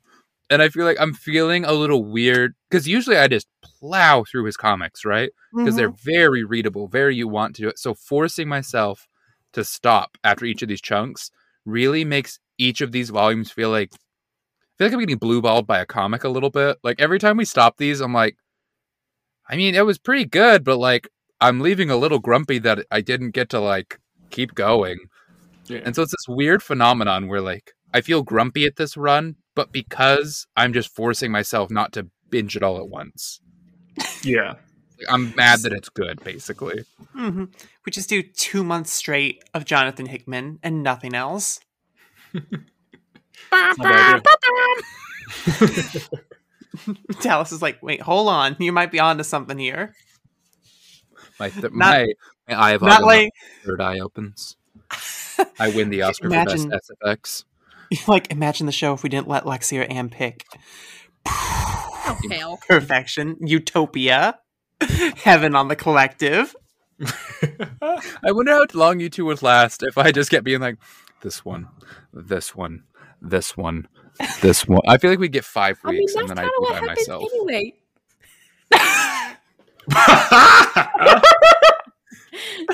You're like, I'm just like Dallas. I haven't seen I haven't seen two girls kiss in so many moons, and you'd be like, "Suck it up, we're reading more Spider Man." Ed Brubaker. whip, whip, motherfucker. Oh, there's another one. I'm sorry. I gotta remember to hit the explicit button on this one. Clean for all ages. Bring your fucking kids. Might as well just go for it at this point. I've been holding back. I've been trying so Fantastic hard Four not to was say fantastic swear fuck. words. All right, sorry. That's nothing. Okay, more listener questions. This one is. uh Thank you for your question, Doug. Thanks for your fucking question, Doug. Dallas. Dallas, that's not appropriate. That's not appropriate. What the shit, man? What words have we said yet? Shit. Yeah, what the shit? Hell. What's yours? You can have it. No, I was laughing because my brother-in-law doesn't didn't know how to swear for a long time. It was it was a new thing to him. So one time he was storming out and he went, "You know what? What the shit, guys?" And like stormed out of the house and we were like, "Nobody laughed till he's out of earshot. Don't don't laugh. It'll just make it worse." And then once he was out of earshot, we just lost it. So we're like, "Oh boy, doesn't know how to swear. This is the best thing in my life." We just start saying "what the ass" from now on. That should be our thing. That's a good one. Thank you. I'm reading the room. Not a fan. All right, no problem. Keep No. I, I just I can't I can't repeat it. I just we, we're at our limits. Did we? Probably. Probably. like- The limit does not exist. It's at least sixty nine. I could bend the fuck with my mind. 70. All right, Carlos Ramos. What does that even mean? Right. Well, it's Matrix. You You bend the spoon with your mind. I know, but how do you bend a f- forget it. Dallas has quit. he has quit. Look at him. You know, if you don't know how to bend the fuck, you gotta fuck more. That's all I gotta say. So Carlos Vamos asked, "Hey, collective, what the fuck?" It's past my bedtime. I'm sorry. My, my brain's loopy. I'm bored. Carlos, Carlos Ramos asked Johnny Storm, quote, "A billion to one. You think I'm afraid of you? You think I'm afraid of that? Flame on. Is there a more hype death dialogue than this one? Uh, yeah, Fuck when if Ultimate. Spider when Ultimate Spider-Man went, "Oh no, no, no, no, no," and then died. Ouchie, ouchie, ow, ow! Owie! oh, that Oh. classic Bendis dialogue. You can't beat it. oh my god. Um, Sorry. how about that famous um Martian Manhunter dialogue in Death of the Justice League, where he just doesn't say a fucking word the entire issue? Yeah, there's that. There's that. That's iconic. I think I can't remember the actual dialogue, but the dialogue and uh, are we reading Avengers for this? Yes, Yes. we're reading Hickman's Avengers. Both of them? Yeah. I don't remember when, when this happens. Maybe I won't spoil it, but there's two characters that um are a surprise hit and get really close together, and then um they get a, a final farewell before the Secret Wars happens. And the way they go out, I think, is one of the best, like one of the best, like low key deaths that happen. So I, I- I don't want to spoil it for Lexi, but um, if you know, you know, I guess. Lex, have you had a favorite death in comics that you've read so far? That sounds so horrible. Um, none of them are coming to mind that affected me as much as this one did. I was really flabbergasted by this one. Word. Um, I got one. It's such an obscure one, but it's from the Forever Evil arc during the New 52, and we get a sneak peek at Ultraman's origin story. And we get to see evil Krypton, where um, Jor-El's just like shooting people, trying to get um, his little baby to the only rocket left. And he sends him off, and he says, "But be the strongest there is, Kal-El, or be nothing at all." And as the baby's rocketing away, um, Lara says, "This is all your fault, Jor-El," and he simply says, "Shut up and die, Lara." And then boom, they explode. it's such a stupid line, but it's been ingrained in my head for the last. Is this a ten-year-old comic? Holy shit! The last ten years, a decade, this line has lived rent free in my head. Yo, I love Forever. Call me when y'all do Forever Evil. I'll hop on that real quick. My, one of my favorite. love Forever Evil. It's like the best DC event in modern history. But um, another line from that is when uh, Bizarro or Bizarre Zero Oh, uh, dies. yeah, and um, him and Lex. So Lex makes this monster, and it turns out to be uh, New 52's uh, Bizarro. Um, and he's a clone of Superman, and he's like a fucked up monster. And he dies, and then he's dying slowly and sadly, and like he's like, "Dad, bye, Dad." And Lex is like, "No, Bizarro, we'll fix you. I can fix you." Bizarro's just like, no, your love is enough, and then dies. And then Captain Cold's like, come on, man, it's just a stupid monster. We got to get out of here. And then Lex turns to Captain Cold. And so far, he's been like very emotionless and cold towards Bizarro. Um, but now that Bizarro died, like Lex kind of, I think Lex finally felt some humanity and like love for someone. And he turns kind of Cold and just goes, "But he was my monster," and he's like really choked up. And I was like, "Hell yeah, man!" So that's one of my favorite deaths in uh, DC. I think. I love it. I love Lex when he's written really, really smartly. I like it. Heck yeah. All right. And also, oh, last one, and also not his death, but when Mark in Invincible uh, says to Conquest, "I can see the future. You don't live to see tomorrow." That's the coldest thing I've ever heard. Yeah. hmm That is Go watch our episodes about Invincible, and you'll learn more about that. Yeah, do that. Those are good episodes. Listen, I'm not saying this one is a trailer for what kind of episodes we usually do. This one's been a silly one. but we do some silliness too. Sometimes we have cool things to say. Um Mason Gonzalez writes in and says, "How do you feel this run has utilized the FF Rogues gallery other than Doom so far? Did introduce you to new characters? Lastly, and you can skip this one. We're not going to. Whenever we get to the MCU Fantastic Four movie, would you like to who would you like to be the main villain? Even though we all know they'll probably just do Doom again.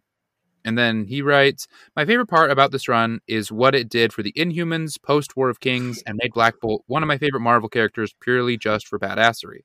Have you guys read any of the issues from Ryan North and Iban Coelho's run so far? And if you have, do you think they'll incorporate more of the FF villains? I, for one, would love to see someone use Diablo or Mad Thinker. Sorry for the long email. I don't have anyone to talk to about this stuff. Well, Mason, you can always write in and talk with us about it. So, Yeah. Thank you, Mason. FF Roguesville Rogues. How do we feel like they're used in this? Who do we want to see in the MCU? Diablo. Mason hit it. Mason hit it in the head. Diablo. Mason, you're my boy. Hit me up on Twitter. Mason is. listen, I love Diablo. That's the that's the one. If he could, if he was the one that could be in like the MCU, it's not going to happen. It's going to be Mole Man or it's going to be Galactus for their first appearance, I think. But I would love to see Diablo. I'd love to see Mole Man. I would love to see Galactus. I would love to see Annihilus. But um, hell yeah, Mason. I just want to give a quick shout out to Mason. He's pretty cool. I would love to see Mole Man or the Mad Thinker. I do not want a Doom again. I do not want a Galactus again. I don't want a Silver Surfer again. I want something really, really campy and fun. I want the MCU to not try to take itself too seriously for once. I want it to have a fun 50 style adventure movie with a really, really over the top villain. That's all I want. All right, hear me out. The only correct answer I want it to be a Cold War period piece, and I want the Red Ghost to be the villain with his genius apes that have superpowers. That's not bad. Fair enough. not- Listen, it's the only correct answer. It's a Fantastic Four inverse, but there's one evil Russian and then three monkeys. You can't do better than that. That is a perfect formula. What besides like Frightful Four? No, three monkeys, one evil Russian. It writes itself. Alright. His name is Red Ghost. Lexi, is your pitch better than Monkeys? I don't think it's better than monkeys, but I don't know those monkeys, so I'll pretend that it's better than those monkeys. Um, I don't know. I mean, I really want to see Doom to have his like super campy moment, but I know he's not gonna get it. So I feel like I feel like somebody else silly and wacky should. Um I kind of am realizing I'm getting into a little bit of a weird spot with the movies recently where I kind of am understanding why people are grouchy about them. Welcome to the club. I never I'm thought so I'd sorry. say that. I never thought I'd say Yeah. that, but the speculations that I hear from my beloved other half make me want to throttle someone. Not him, Throttle. just someone. How many times has he said the word Mephisto? Surprisingly, not as not, not as much as Kang. That's a really interesting conversation. That I that's the hot button topic. to. Yeah. Fair enough. Don't ask me. Call Dallas. What is crazy is that Kang is my favorite villain in all of Marvel, and I don't care about him in the MCU at all. And I love the actor that they have for him. I love the Chris I think it's gonna be great. I love the character. Like all the math should be adding up, but I'm so fatigued that I'm like, Mhm. this is probably gonna be. I don't know. I just the promotional material for this Kang does not feel like it's going to be very campy. It feels like it's going to be pretty serious and sinister, which will be Yeah. a cool take. I think that we're about to get like an all-timer villain performance. But it's just like what I love about Kang is that he's a little bit incompetent, but he's like, "For I am Kang." Like he just goes in just whole Kangussy out. And Never again. I don't know. This very competent Kang that's like, I've defeated the Avengers 73 times. Like, that's a cool guy. Like, that's a cool villain. It just doesn't feel very Kang to me. Did you did you watch Loki? Yeah. Okay. Yeah.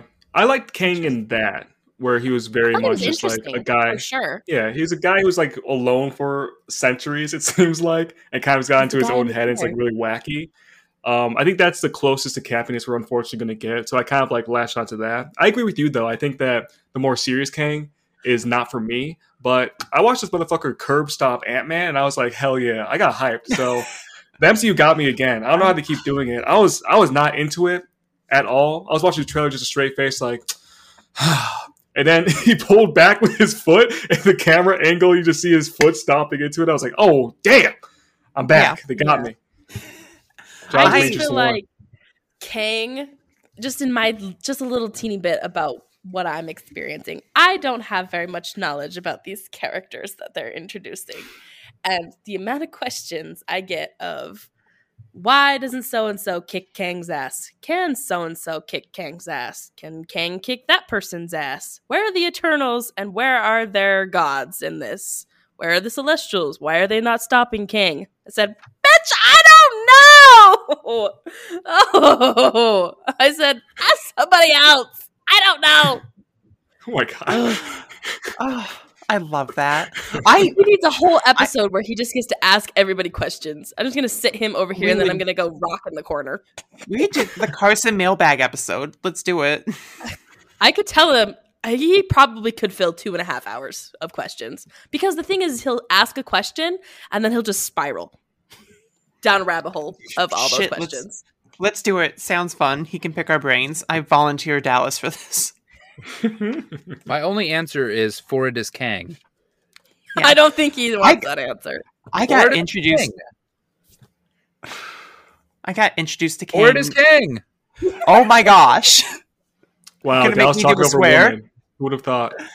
Who would have thought? Shut the hell Um, my introduction to the man who will not be named was from Avengers: Earth's Mightiest Heroes, and he's pretty serious in that show. He shows up and he hands the Avengers their own ass for three straight episodes. Hmm. So I'm I'm I'm here for a king that's gonna curb stomp some people. Yeah, I feel But like if he touches him- Carol, I'm gonna end him. Hmm? Fair. Fair enough.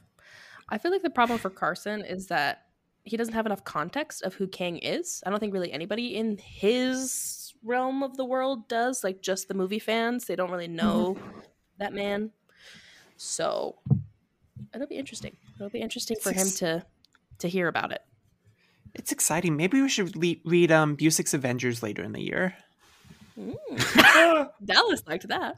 Yeah. Yo, that Avengers Forever 12 issue maxi from Busiek and Ooh, who was the artist on that one? I feel like an idiot.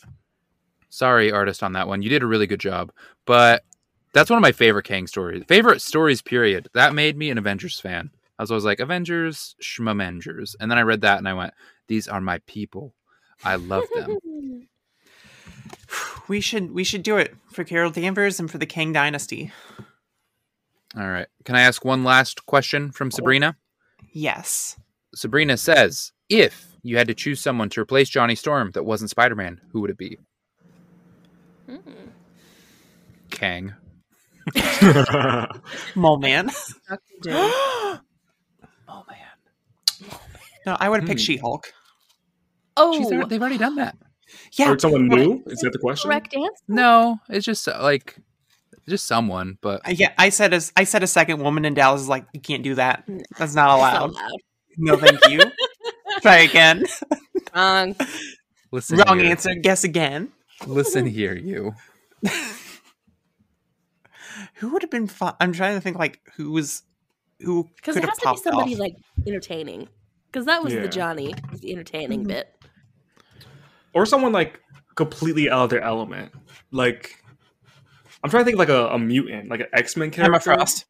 And I'm, I'm kind of thinking like maybe, oh, you know who would be good, not out of their element though, would be Kitty Pryde because she has a relationship with them. She's like the only mutant that like still likes them, and she has a really good relationship with uh, Franklin because you guys haven't read this, Yeah, but I've read it. Fraction's run- Okay, yeah, it was Fraction's run of X Men, right? Where she was Um, stuck in the bullet still, or the yeah. tube. Yeah, so she got Well, stuck in the that was- bullet. long story. that, That, was, even a callback to the original Fantastic Four X Men mini from like Oh, the yeah. 80s, where Yeah. they were friends. yeah. Yeah, So they've been friends they for a long time. Yeah. I like So. I, I definitely see her hopping in there, and it would support my, you know, Kitty Pryde should be in, on other teams because every time she's on a different team, I'm always having a good time. Like when she was on the Guardians of the Galaxy, I was the only person that enjoyed that. I liked it. When it was her and Ben Grimm on the Guardians of the Galaxy and Venom, I was like, hell yeah, that was fun as hell. Random Listen. team. Hot take. I kind of like Bendis's Guardians of the Galaxy. I had fun with it. I like that part of it for sure. The first half, I'm not a fan. I'm not gonna lie. Remember when liked K- Carol Danvers was there because the Marvel editorial said she has to be here, but Bendis had no idea what to do with her, so he just like she's on the covers. Smile. she's here in spirit. She sends her regards. that was very weird. Bendis cannot write Carol to save his life. I don't know who I want that's not Spider Man, so I won't answer. Spider Man was Dallas's answer. There you go. Literally handed him Mole Man, and he's not going to take it. That's just New- so fun because Amazing Spider Man 1 is about him wanting to join the Fantastic Four and then being like, pound sand. So it felt such like a full character moment for me where like they invited mm-hmm. him onto the team and like him and Johnny's friendship is one of my favorites Yeah. in I comics. thought that was Johnny's like will to have. Yeah. Spider-Man on the team. it just it felt like something I wouldn't have ever done, but doing it makes so much sense. And so it Yeah. really made my heart warm.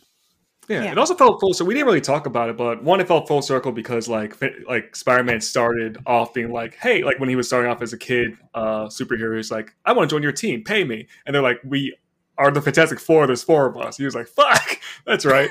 and so he had to go, and now uh they like him and uh Johnny had like such a uh fantastic relationship, and to have him to have Johnny recognize that and be like, hey. I really hope you guys consider Pete. Like he is like the second best superhero besides me, obviously. So I thought that was a really nice, rounded way to bring Spider-Man back, and it totally made sense in hindsight. And my other answer is uh, Ultimate Jessica Drew. She'd be great on the team. Oh, that She would be kill good. That. Yeah. She would kill that. That would be fun. Okay, no, Evan's right as always. I can't miss. I really like uh, Pluggy Plug Plug, our interview with Chip Zdarsky that's below this So in fun. the chat. He talked about how Spider Man is the moral center and heart of the Marvel Universe. And so it felt very full circle to me to have the Fantastic Four, who is the Marvel Universe. Like, I know the aughts were a rough time for them, but like, they're the first family. They are Stan and Jack's babies. Like, the Fantastic Four is healthy, Marvel is healthy, and to have Spider Man come and join them really felt like the two pillars of Marvel coming together in a very fun, satisfying way. So check out that interview with Chip Zdarsky. He has a bunch of cool thoughts about Spider Man, and I'm so excited to read more of this run next month. Mhm. Me too. And la- oh yeah. Last thing I wanted to bounce because I I just thought about, it, but I wanted to bounce off of what actually I guess Zdarsky was saying. But yeah, Spider-Man is the heart of the Marvel universe in a way, and the fa- like obviously Fantastic Four is the first family. But right now we're kind of in a point in this story where Ben, who's normally the heart of the Fantastic Four, isn't the heart right now because he can't handle the pressure. So to have Spider-Man come in and fill that heart role feels very right. And so I think that's a really big part of keeping the blood flowing and uh, a big part of the healing process for everybody. Absolutely. Man, So Hig- Hickman's a genius. I take it all back. Krakoa Era is amazing. He did nothing wrong.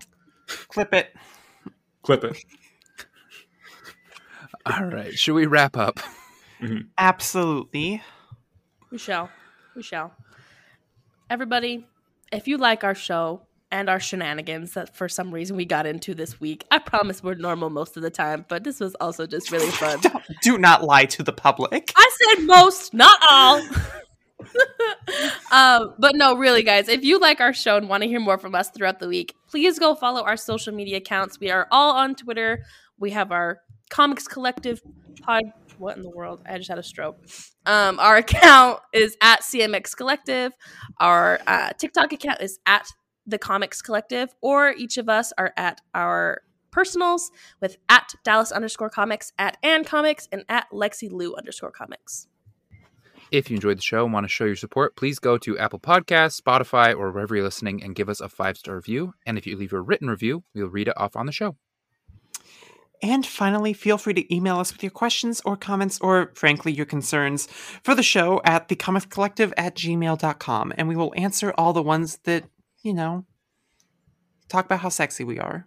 Yeah. Yeah. Um, Evan, do you want to take a second to plug anything of yours before we let the people know what we're covering next week? Yes, I would love to plug first my Twitter, where I'm at Evan Reads Comics, where I talk about comics and movies and stuff. Uh, you can also follow my podcast that I do co-host with uh, Dallas. It's called What's Next Comic Book Podcast, where every month we go over the monthly solicitations of um, what uh, Marvel, DC, Boom, other comic book studios and uh, publishers are announcing, and we just talk about what we're excited about.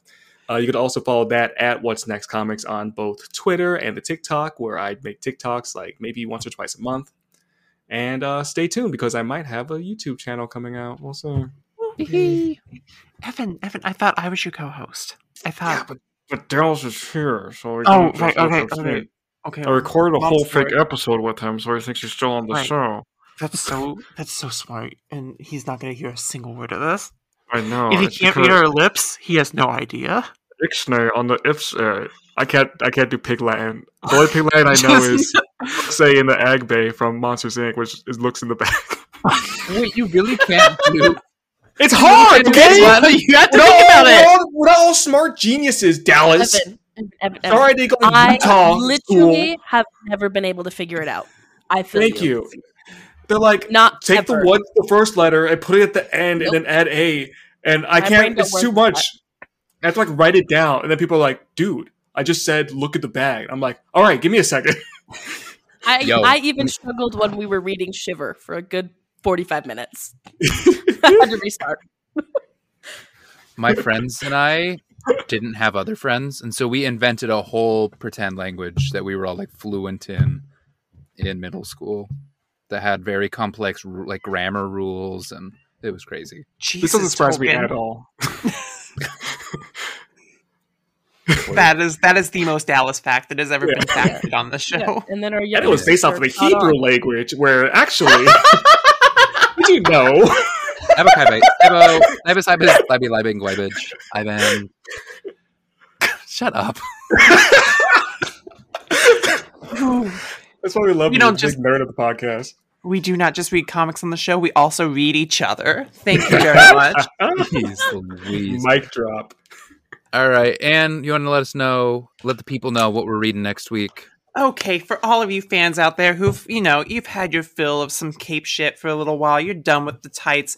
We're going to read some lovely, beautiful, romantic books next week. It's February after all. We might as well. We're going to read Always Never by Jordan Lafebre.